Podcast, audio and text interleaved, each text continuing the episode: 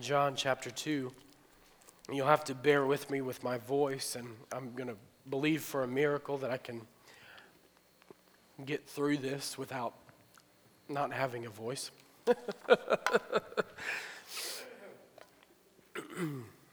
I uh, preached one time and I, I had a cold going into the message. And about halfway through the message, I felt I don't know if you've ever felt this before, but your throat just kind of seize up. Not good when your job's public speaking. And uh, I recognized real quick I better wrap up, jump to the conclusion, and call it quits and pray for people. That's what we did. And Jesus did more in, in an hour of praying for people than 30 minutes of preaching a message. So, John chapter 2, we're going to start our new Wednesday night sermon series, teaching series on the miracles of Jesus. Everyone should have received when you came in a handout. If you did not get that handout, uh, if you want to raise your hand, and Jen will get those to you. But I believe everybody got a copy. But anyway, uh, so we're, we're beginning our series tonight on, on the miracles of Jesus. And I am so excited to start this series. We're going to take a look at all of the miracles that Jesus performed and, and uh, teach on those. And so I hope that you come every Wednesday. This is probably about a 20 or 24 week or so series. It's going to be lengthy. Um, so I hope that you come on Wednesdays and that you bring people with you. All right. Well, I hope that you bring people with you. Now, you have to understand, we just came back from the South, and church in the South is a little bit different than church in the North. In church in the South, people are responsive and expressive. And uh, so we're Southerners at heart. And so uh, we, you can be responsive in church and you can shout me down and I won't get offended. I'll, I'll shout with you. But uh, anyway, so I'm excited about this new series. So make sure you bring people with you and uh, it's going to be a good time. If you know anyone that needs a miracle, uh, it's going to be a great series to be a part of and believe God for a miracle. Amen. So, John chapter 2, we're going to get there in a moment. But miracles, so if you got your notes there and you just follow along, and I'll teach as we go. But miracles are those acts that only God can perform. Baker's Dictionary of the Bible defines a miracle as an event in the external world brought about by the immediate agency or the simple volition of God. You know, we, we overuse the term uh, in our culture, supernatural, miracle, all of those terms are so overused that we tend to lose the meaning and the power of what that is. A miracle in its nature is something extraordinary, it's something outside of nature, beyond uh, our natural course of action. For example, we had um, someone that was had a uh, broken foot and couldn't couldn't move their foot, had to have surgery and all of that. They go to the doctor. The doctor says the foot's healed. They don't have to have surgery. That's a miracle. Uh, John chapter 21, verse 25 notes this about Jesus' miracles. He said, Jesus, John said that Jesus did many other things as well. If every one of them were written down, even the whole world would not con- contain or have room for the books that would be written. So we know that, that the Gospels, in their account of Jesus' miracles, uh, under inspiration of the Holy Spirit, included the miracles and the works and the ministry of Jesus that were pertinent to our Christianity. But we know that beyond that, there were, there were miracles and things that took place that uh, John said even the, even the books of the world could not begin to contain all that Jesus did. The miracles of Jesus are the supernatural acts of Jesus while he lived here on earth. The miracles have been recorded in the Bible by these faithful men. Acts chapter 10 and verse 38 says, God anointed Jesus of Nazareth with the Holy Spirit and with power, who went about doing good and healing all who were oppressed of the devil, and God was with him. And so we know that uh, in, in Luke's account, in, no, sorry, in Luke's account, we're playing uh, charades while I preach. I apologize.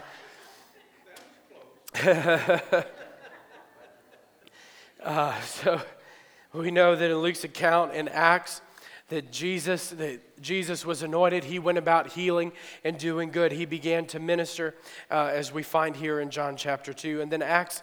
Uh, chapter 2 and verse 22 says, Men of Israel, hear these words Jesus of Nazareth, a man attested by God to you by miracles, wonders, and signs which God did through him in your midst, as you yourselves also know. So let's take a look in John chapter 2. I love this miracle of Jesus. It's the first miracle of Jesus, and we find Jesus at a wedding feast in John chapter 2. On the third day, there was a wedding in Cana of Galilee, and the mother of Jesus was there. Now, both, both Jesus and his disciples were invited to the wedding, and when they ran out of wine, the mother of Jesus said to him, They have no wine. And Jesus said to her, Woman, what does that concern have to do with me? My hour has not yet come. And uh, a lot of people in our culture today take that as Jesus being derogatory to his excuse me, derogatory to his mother, and that was not the case. He was, it was a term of endearment. Uh, he was not being uh, derogatory, he was being respectful. He was just doing just the opposite. Uh, woman, what does that have to do with me? My hour, my hour has not yet come. And his mother said to his servants, Whatever he says to you, do it. Uh, this, this is quite Mary is telling everybody, do whatever he says. I don't care what he says, do, just do it. And so, for those who are Catholics in the room, Mary is sitting in heaven saying, whatever he says, whatever Jesus says, do it. I don't, uh, she's probably not uh, taking much notice of the prayers that are going. That's a Catholic uh, inside thing there. If you're not Catholic, you're clueless, is what I'm probably saying. Uh, but we, we're not praying to Mary, we're praying to Jesus. So whatever he says, do, we do. And verse 6 says, Now there were set there six water pots of stone, according to the manner of purification of the Jews, containing 20 or 30 gallons apiece. And Jesus said to them, Fill the water pots with water. And they filled them up to the brim. And he said to them, Draw some out now and take it to the master of the feast. And they took it. And when the master of the feast had tasted the water that was made wine and did not know where it came from, but the, but the servants who had drawn the water knew, the master of the feast called the bridegroom. And he said to him, Every man at the beginning sets out the good wine, and when the, when the guests have well drunk, the inferior. You have kept the good wine until now. This beginning of signs Jesus did in Cana of Galilee and manifested his glory, and his disciples believed in him. Jesus, I thank you for the miracle of water into wine. Lord, I thank you for your ministry here on this earth. Lord, I just pray that you would help us tonight. Lord, help us tonight to capture the significance of this miracle as it applies to our life. In Jesus' name, amen. Well, the first thing that I want to take a look at here is this act, this miracle that took place here with Jesus in Cana of Galilee was an unprecedented act. It was something that wasn't seen before. They hadn't seen Jesus perform any miracles. They didn't see any signs or wonder, signs or wonders. This was the first miracle, the first act of Jesus' ministry. And this is an unprecedented act. It's an unnatural, extraordinary, inevitable, unpredictable, unavoidable event that interrupts the expected course of events, a force of nature that no one has control over. So, what is a what is an unprecedented act? It's it is un, an unnatural, extraordinary, inevitable, unpredictable, and unavoidable event. Jesus wants to do an unprecedented act in your life. He wants to work unprecedented, supernatural miracles in your life. Okay, this is where you can be responsive. Okay. God wants to do an unprecedented act in your life. He wants to work a miracle in your life. It's a force of nature that no one has control over, an event which is outside the control of humans and human interference, and for which no one can be held responsible and which cannot be prevented. God wants to work a miracle, an unprecedented act in your life. Now, I believe that we've, we've just only begun to see some of those unprecedented acts. You know, when, when you're thirsty, you know, if, you're, if you've ever been really thirsty before and you, and you get in the house and you finally get that glass of refreshing water, you're like, yes, and you feel refreshed and you put the glass down. Uh, I, got my, I got my drink of water. But there's more water to be had. There's more water that you can drink of. And sometimes we do that spiritually. We say, Yes, I got my drink. Thank you, Lord. This is what we've been waiting for. God, this we've we've said we wanted breakthrough in our church. We want miracles in our church. We want Pentecost in our church. And something's finally happened. Whoo! Thank you, Jesus. Check. And there's a there's an endless supply here. There's there was 120 gallons of water that had just become wine. There's there's a miraculous supply of supernatural miracles that God has for you and I that we haven't. We we're not just checking the checkbox. Yeah, we finally can can uh, say we're Pentecostal. No, no, no. That's not what it's about. I don't want to check a checkbox and say thank you, Lord. I'm a Pentecostal now because I pray in tongues. Thank you, Lord. There's so much more available to me, then this is just the beginning. Salvation is just the beginning. Praying in the Spirit is just the beginning. I have so much more available to me than, than just, just that experience. There is a infinite supply. There is an infinite, su- thank you, Lord Jesus. There is an infinite supply of, of God and His miracle working power in my life. I don't have to stop with just a, a little wow, Jesus, that's, that's a, you, you really did something here. That, that wine's the best wine. You saved the best for last. Wow, you really did a great miracle, Jesus. No, I want the whole thing. Give me, give me all six of the water pots, everything. Fill it up, Jesus. I want everything you've got. Unprecedented acts. Ephesians chapter 3 verses 20 and 21 says now to him who is able now to now whoo shikabarosoma now to now now to him who is able to do exceedingly abundantly above all that we can ask or think according to the power that is at work within us. I'm getting happy up here. I'm going to Whoo! Now there is a supernatural, there is dunamis, there is supernatural power resident on the inside of us that God is working in and through us. He wants to do a supernatural work exceedingly abundantly above beyond anything we can ask, think, or imagine. He wants to blow our minds. He's uh, what this he, Paul's being very redundant here. He wants to do abundantly above all that we can ask or think. He's he wants to blow our minds, is what he's saying according to the power in proportion to the power that it's working within you and I. And I've asked the question before and I'll ask it again. How much power is at work within you? That is the miracle working power of Jesus that will affect the world around you. God, I have to have more. One drink of, of, of the Holy Ghost won't do. I've got to have I've got to have a big old drink. I've got I need all six of those water pots and more. I need the fullness of the Holy Spirit in my life. Isaiah 48 8 says, You have heard, see all this, and you will not declare it. I have made you hear new things from this time, even hidden things, and you did not know them. They are created now, not from the beginning. Before this day, you have not heard them, lest you should say, Of course I knew them. This is unprecedented acts. That scripture is what, that is the core of what an unprecedented acts. You, you didn't know what it was you didn't think of it. You didn't create it. You hadn't heard of it before. You didn't think of it before. It's all new. It is, it is supernatural. It's being done now. Amen. I believe this word is a word for the church. This is what God is doing at celebration. He is releasing, He is doing unprecedented acts. He is releasing and doing unprecedented things in our midst. Hallelujah.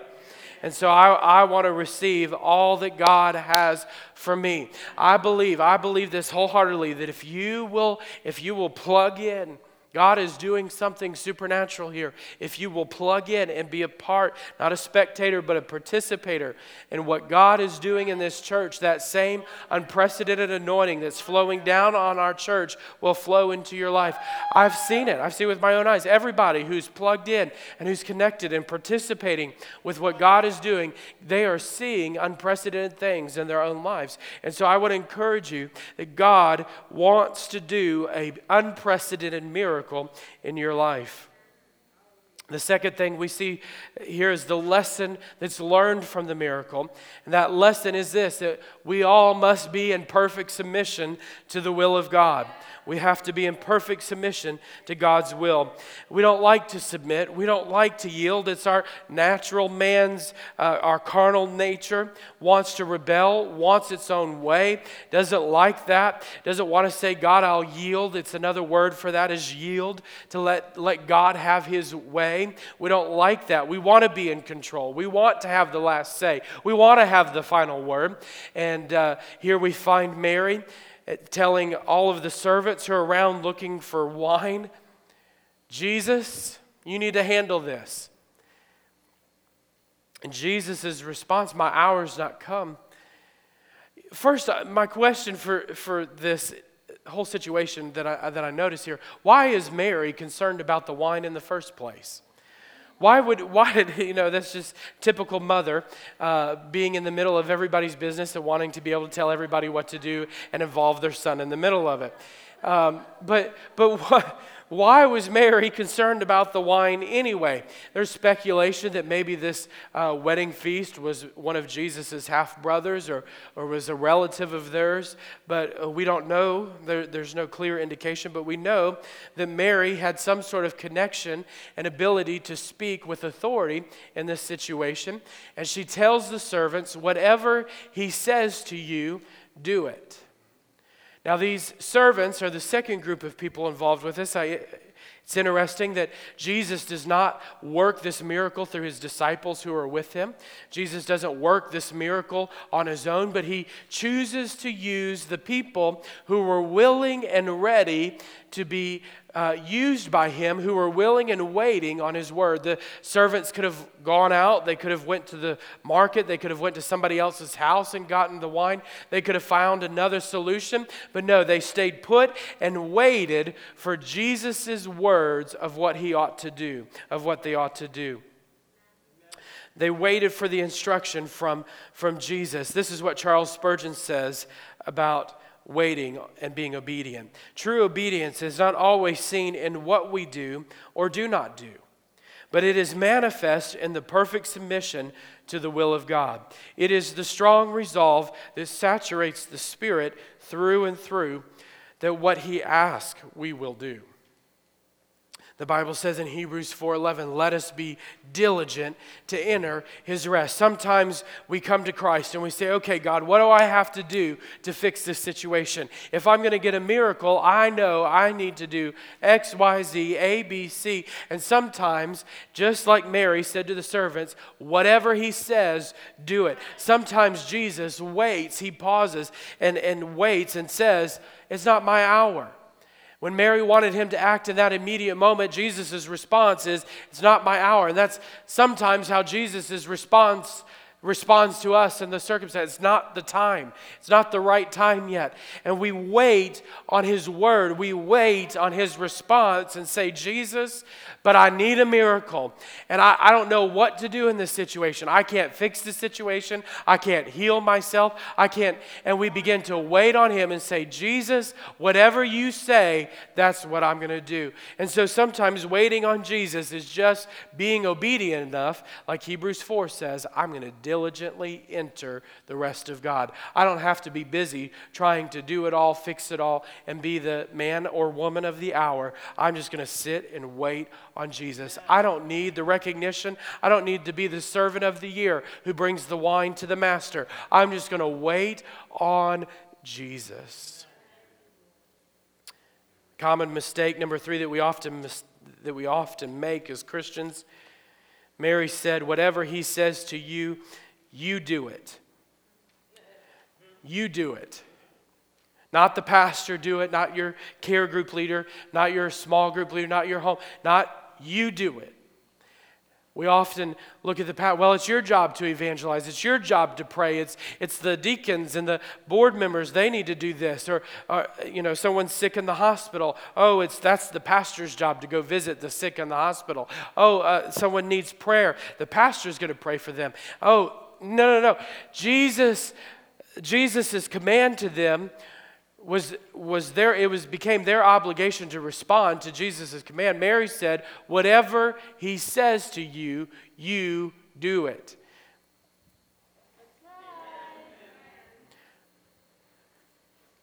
As believers, let us not find ourselves wanting at the wedding feast like that of the five foolish virgins.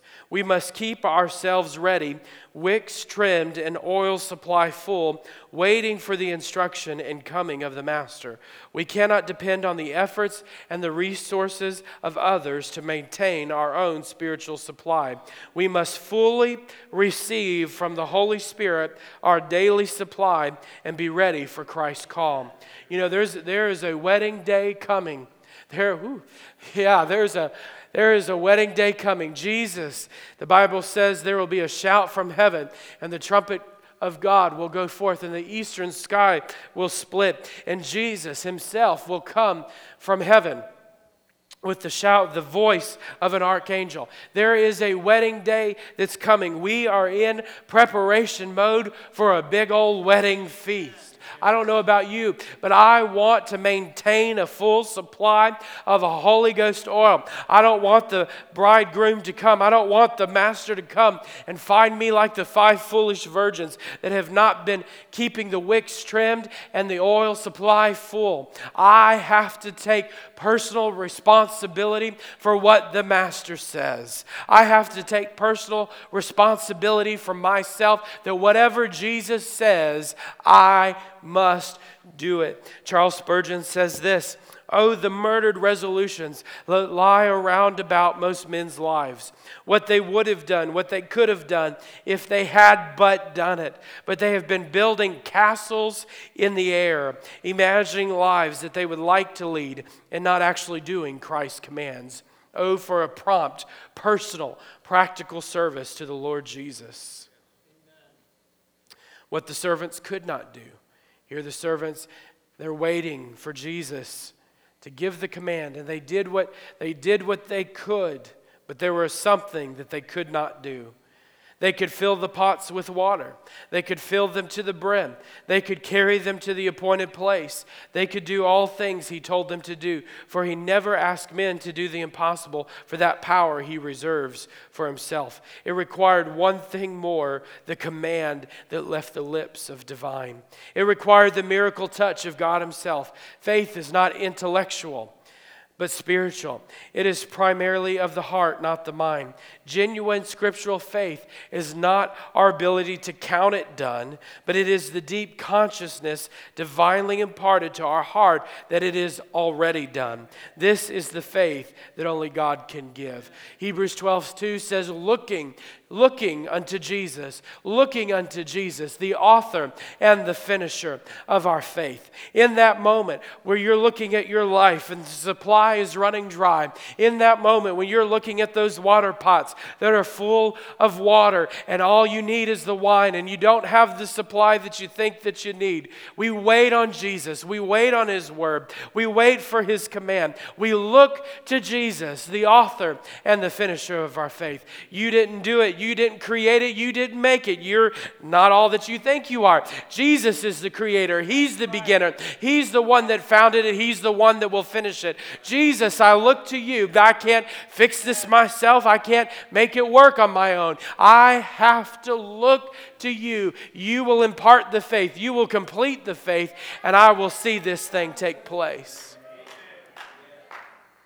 when you're in the middle of that situation, I, I, I, realize what I'm saying is, yes, it's good and oh, it sounds great. But when you're in the middle of the dark day and you're struggling with cancer or there's those water pots are empty, it's your bank account that's empty or whatever the situation is, and you begin to look to Jesus. Jesus, you are the author of my faith. This situation didn't, this situation didn't take you by surprise. Even though it may have caught me off guard, it didn't take you by surprise. I fix my eyes on you. I'm running the race with you. My eyes are fastened on you, Jesus, and I'm looking to you for the answer. I'm looking to you for the result that needs to be brought here.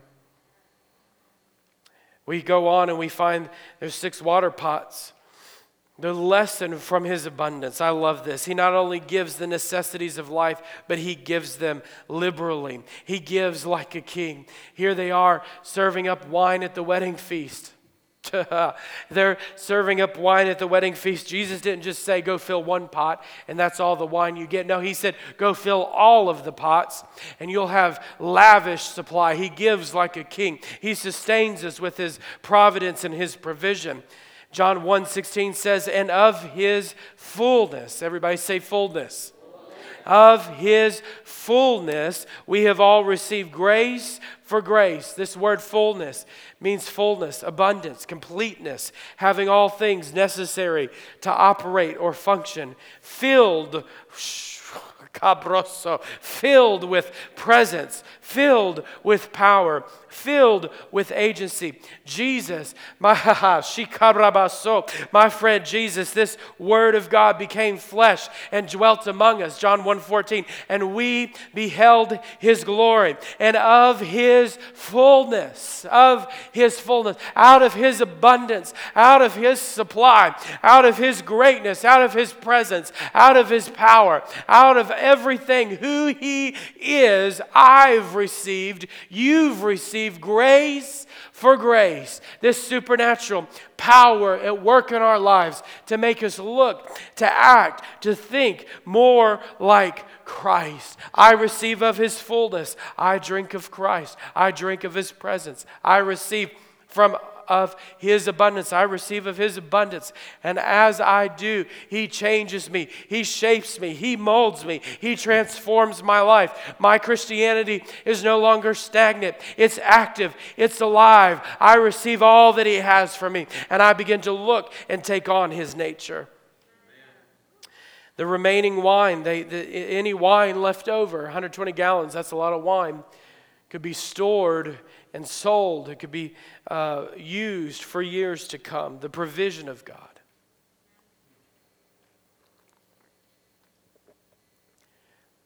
And then, number six, the principles involved in the way Jesus performed miracles. Charles Spurgeon says this He bids to people to do what they cannot do. What does Christ say to the sinner? Believe in the Lord Jesus Christ and you shall be saved. Can the man believe? Is he not dead in sin? Ezekiel goes to the valley of dry bones and is commanded to prophesy. Oh, you dry bones, hear the word of the Lord. A command to hear, a thing which dry bones cannot do. he issues his command to the dead, the dry, the helpless, and by his power, life comes.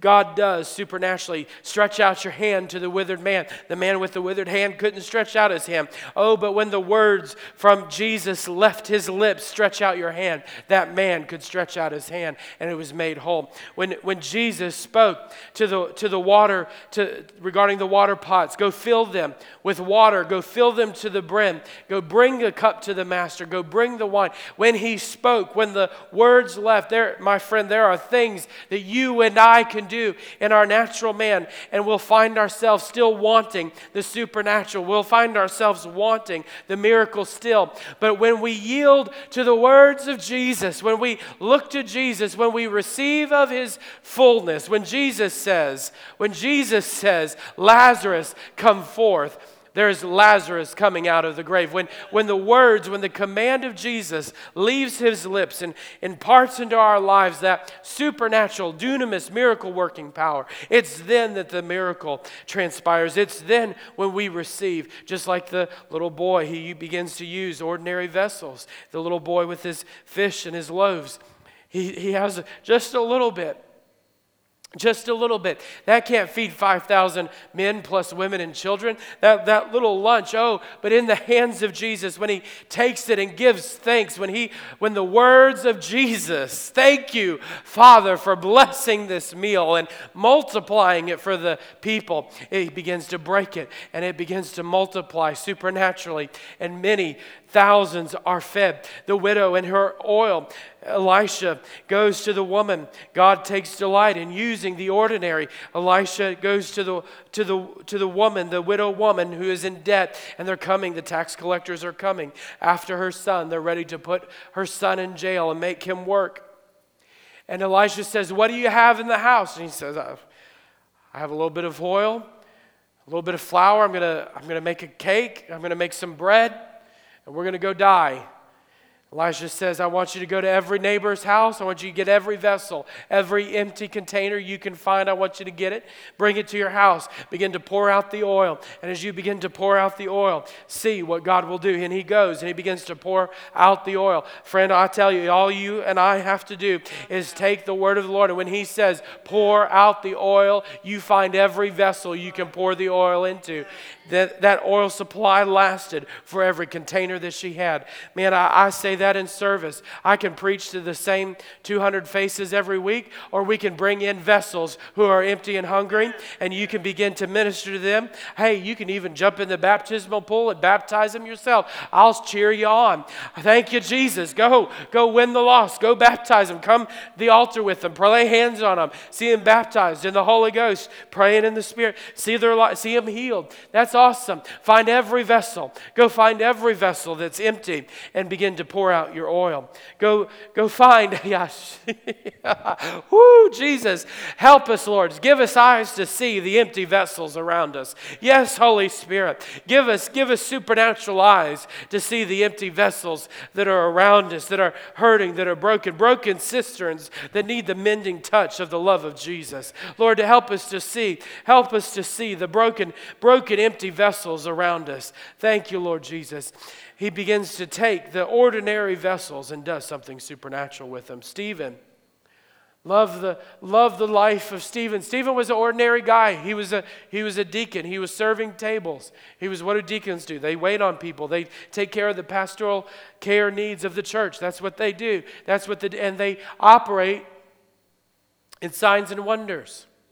That was a qualification. They got to be full of the Spirit, full of wisdom, and every single one of them operated in signs and wonders. So much so it got Stephen killed. That's what got Stephen killed. Was he was he was going from table to table. Oh, say, hey, hey, Bob, you got a broken knee. Let's pray for that. You eat, and I'll take care of your knee. And praying and supernatural signs and wonders began to take place. And he'd preach as he's waiting on tables. He's taking care of people. Hey, you got a bad knee. Let's take care of that. And let me tell you about Jesus. Let me tell you about what Jesus has done in my life. And he began to minister to the people, and as he did, he was stoned to death for it. He was killed for it. A simple life, ordinary life. Nobody would even think twice about Stephen. Stephen's a nobody, but he happened to be baptized in the Holy Spirit. He happened to be faithful to what God had called him to do, and all of a sudden, God says he's the man, and he begins to step forward and rise up in the, in the ministry that God had called him to, and he affects Saul. The Bible says that Saul was standing in the distance of, of Stephen's stoning. He watched as Stephen was stoned. The stoners laid their garments at Saul's at Saul's feet as they stoned Stephen. And we find later that, that Paul, Saul became Paul. Paul took up the ministry that he had seen. He preached the same message. If you look at Paul's ministry, he preached the same message that Stephen was preaching to those people as he waited on the tables. Oh, an ordinary life. Oh, you don't have to have the microphone. You don't have to be on the stage. You don't have to have your name and life. Just be a vessel that Jesus can use. Just be, just be a servant. Just, oh God, give us servants who will just be fastening their eyes, waiting for the words of Jesus. Jesus, what are you saying? Jesus, what are you speaking over my life? What miracle do you want to do today? What water pot do you want to fill today? Jesus, who, who do I need to give a what who do I need to give a drink of, of this new wine to today? Just show me somebody, Jesus. Thank you, Lord. And then, of course, Jesus in the stable. Just ordinary vessel. Just an ordinary vessel. Nobody would have thought twice about the, the, the animal carrier, the, the manger, the animal trough. You know, people eat. Nobody would have thought, oh, we're looking for a coming king. He's going to be born in a palace. No, Jesus.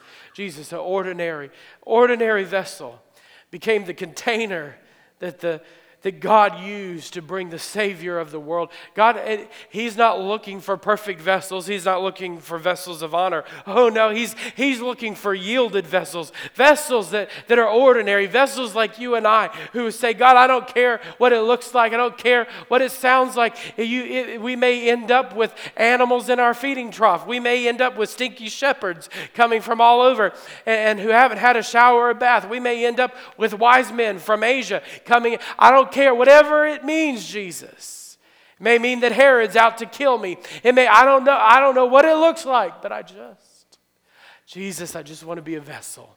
I just want to be used. I just want to be like one of those servants that are waiting for the words of Jesus. And then they filled the water pots to the brim. Oh, my friend. there are, as we said, there are empty vessels all around us. There are empty vessels. There are empty people. There are broken people all around us. Are you filling their lives to the brim? Are you just giving them a little cupful. Of God bless you. Have, have a good day. Oh, but but when we minister, when we love on them, let us let us minister as Christ did and fill their lives to the brim. That when we leave their life, when when we've stepped out of their life for whatever season it might be, they can say, "My life was filled with something supernatural. My life was filled with the new wine of the Holy Ghost as a result of their ministry." We had an opportunity, of course, you all know we were on vacation. While we were in New Orleans, we had an opportunity to see some of the folks that we ministered to. Oh, what a, what a legacy. Oh, what a testimony to be able to see people that you've poured oil in, you've poured the wine in, you've ministered to, and see their lives to the brim, to see their lives full of the Holy Spirit, to see their lives saturated with the things of God. Oh, we ought to live a life. We need to live a life.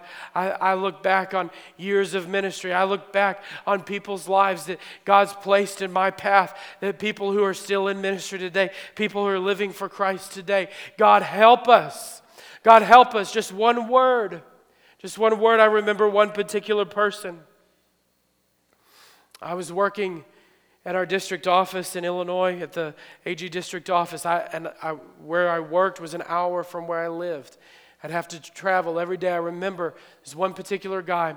Uh, during the week, I would go to the church that was there by the district office because I didn't have time to make it for church back home. And so I remember this one guy who was, at the time, he was probably about 16 or 17. And I would, I just would be Jesus. I just love it. He would go to the church there, didn't know much about him, began to learn his story. Hey, why don't we go hang out? Let's, you know, see what God's going to do in your life. Begin to talk and began to disciple him, begin to walk him through just Christianity 101. He had never had a godly man in his life walk through just basic Christianity. And today he, he graduated high school. He went in, he went through master's commission, graduated from Rockford Master's Commission, went on into ministry. He's in ministry today.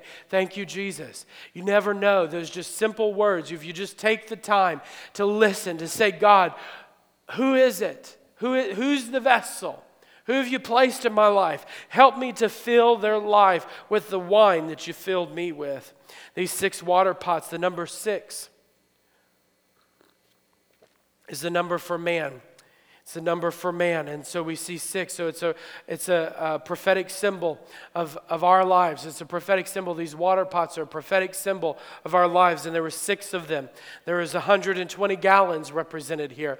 On the day of Pentecost, there were 120 people that were filled with the new wine of the Holy Ghost. There are 120. Lord, fill us. It's prophetic. God, fill me with the Holy Spirit. These pots have been used for washing. These weren't wine pots, they were stone pots. They were there for ceremonial washing. They had washed their hands and their feet. They had been used to wash the table. Not only did Jesus change the water into wine, he changed the dirty water into wine. This was there for the washing and purification purposes. These pots had never contained the wine. Again, it's a great picture, prophetic picture of what Christ wants to do in our life. He washes us with the regeneration uh, of the Holy Ghost. He washes us with the water of the Word. He fills our lives with the salvation, the water living waters of salvation, and then He transforms us into spirit filled believers who are walking in the power of the Holy Ghost, who are affecting those around us. The Bible says in Acts 1 8, you shall receive power when the Holy Ghost has come upon you, and you shall be my witnesses. You shall be my witnesses. The, the water pots were filled with wine so that somebody could take a drink out of it. You are filled with Holy Spirit power so somebody can take a drink out of you. You're not sitting there soaking in the wine. Those, those stone pots couldn't, the, the stone pot, here's the thing about stone with the wine they wouldn't contain the flavor. They can't, they can't hold the, the aromas and the fragrance and the, and the, the, uh, the grapes and all of it. So it had, they had to go somewhere. It had to be drank out of. It had to be uh, used up because the, the stone pots couldn't be used to contain the wine. They were there for water. And then lastly, his miracle, his first miracle, is a great picture of the last miracle, this great miracle of the wedding feast that's coming. The, the first miracle of Jesus was a picture of the wedding feast that's coming. Oh, yeah, my friend, there is a, there is a wedding feast that's coming. There's a, there's a wedding day. The wedding bells are getting ready to chime. There is a day where Jesus and his bride are going to be united. There's a day where you and I are going to stand together with Jesus and be united with him. Song of Solomon, I quoted this a couple weeks ago. I love this. Let him kiss me with the kisses of your mouth, for your love is better than wine. Because of the fragrance of your good ointments, your name is ointment poured forth. Revelation says this about that wedding feast. In Revelation chapter 19, it says, And I heard, as it were, the voice uh, Grace, why don't you come up? Grace is fine. Just Grace is fine. And I, and I heard, as it were, the voice of a great multitude, as the sound of many waters, and as the sound of the mighty thundering, saying, Hallelujah. For the Lord God omnipotent reigns. Let us be glad and rejoice and give him glory, for the marriage of the Lamb has come, and his wife has made herself ready? Are you ready for the wedding feast? Are you ready for the day where we'll be clothed with fine linen? It says, And to her it was granted to be arrayed in fine linen, clean and bright, for the linen is the righteous acts of the saints.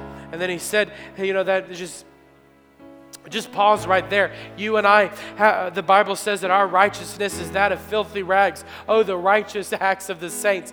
Anything righteous that comes out of us, anything righteous is, is the acts of Christ in and through us. And so, this, this, this, us being clothed with this fine linen, is Jesus seeing Himself in us. We're Jesus looking at us, seeing this fine linen, us being clothed with this linen, is Jesus looking at us and seeing seeing himself.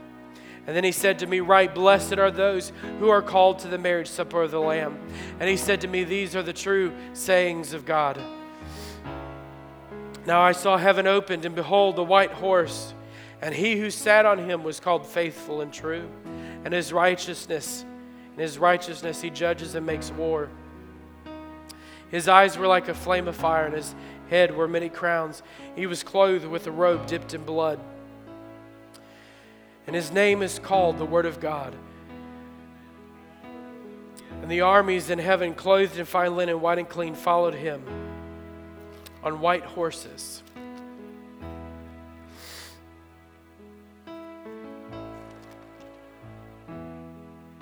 Now, out of his mouth, verse 15 says, Out of his mouth goes a sharp sword, that with it he should strike the nations and he himself will rule them with a rod of iron, and he himself treads the winepress of the fierceness and wrath of Almighty God.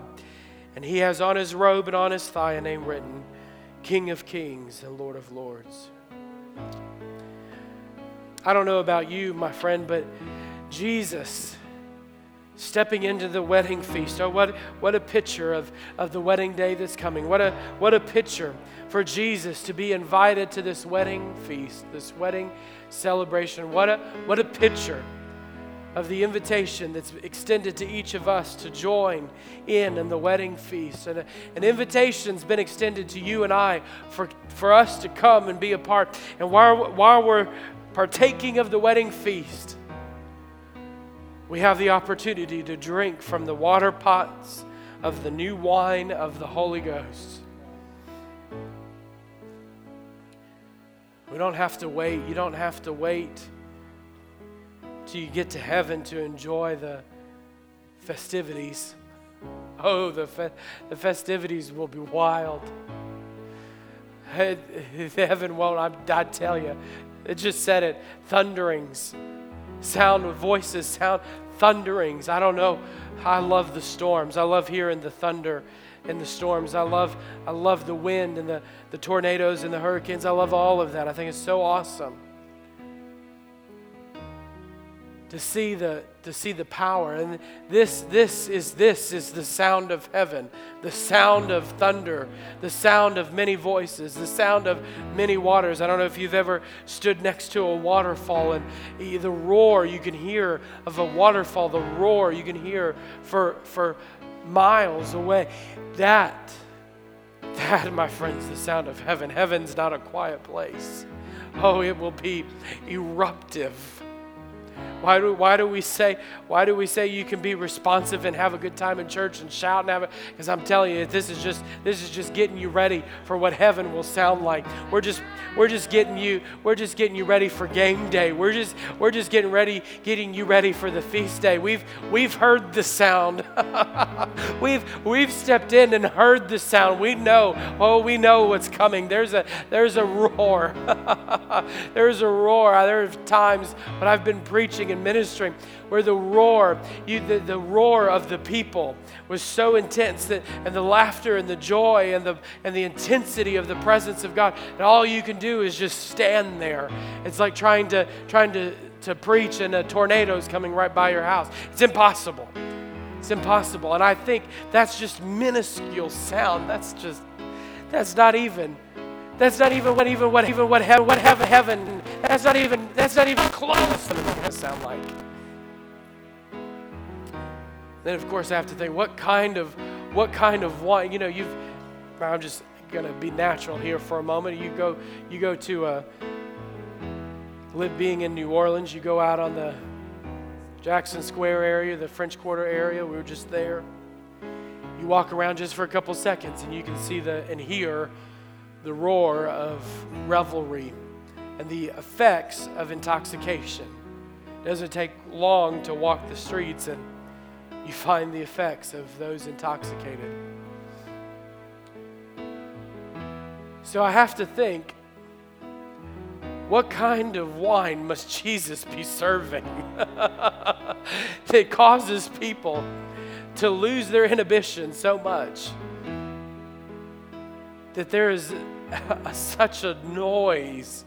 Because you all know, I, I, now I know you all are getting nervous because I'm talking about wine in church. I ain't talking about that kind of wine. I'm talking about the wine of the Holy Spirit. You know, we sit in church and we, we, we're quiet. You know, we're, we, we sing songs about how marvelous, how wonderful is my Savior's love for me, and we can barely muster marvelous, how wonderful. Oh, so it makes me wonder what, what, what kind of intoxicating effects the wine of the Holy Spirit must have to get us out of, out of our natural, out of our carnal, just humdrum Christianity and bring us into a place of rejoicing and joy and excitement. Why are Heather and I excited? Why are we full of joy? Why, why do we so? It's not just because we're Southern. I joke about that. It's not just because we're Southern. No, it's we got something on the inside of us. We've got resurrection power bubbling up on the inside of me. I can't help but shout. Can't help but get excited. Why don't you stand with me?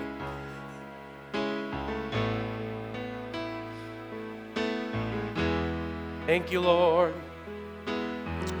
Thank you, Lord. Uh, if we can dim the house lights, that would be great. Thank you, Jesus. Lord, we want to be those water pots that you fill up. Lord, I don't want to just be to the brim, I want to be overflowing.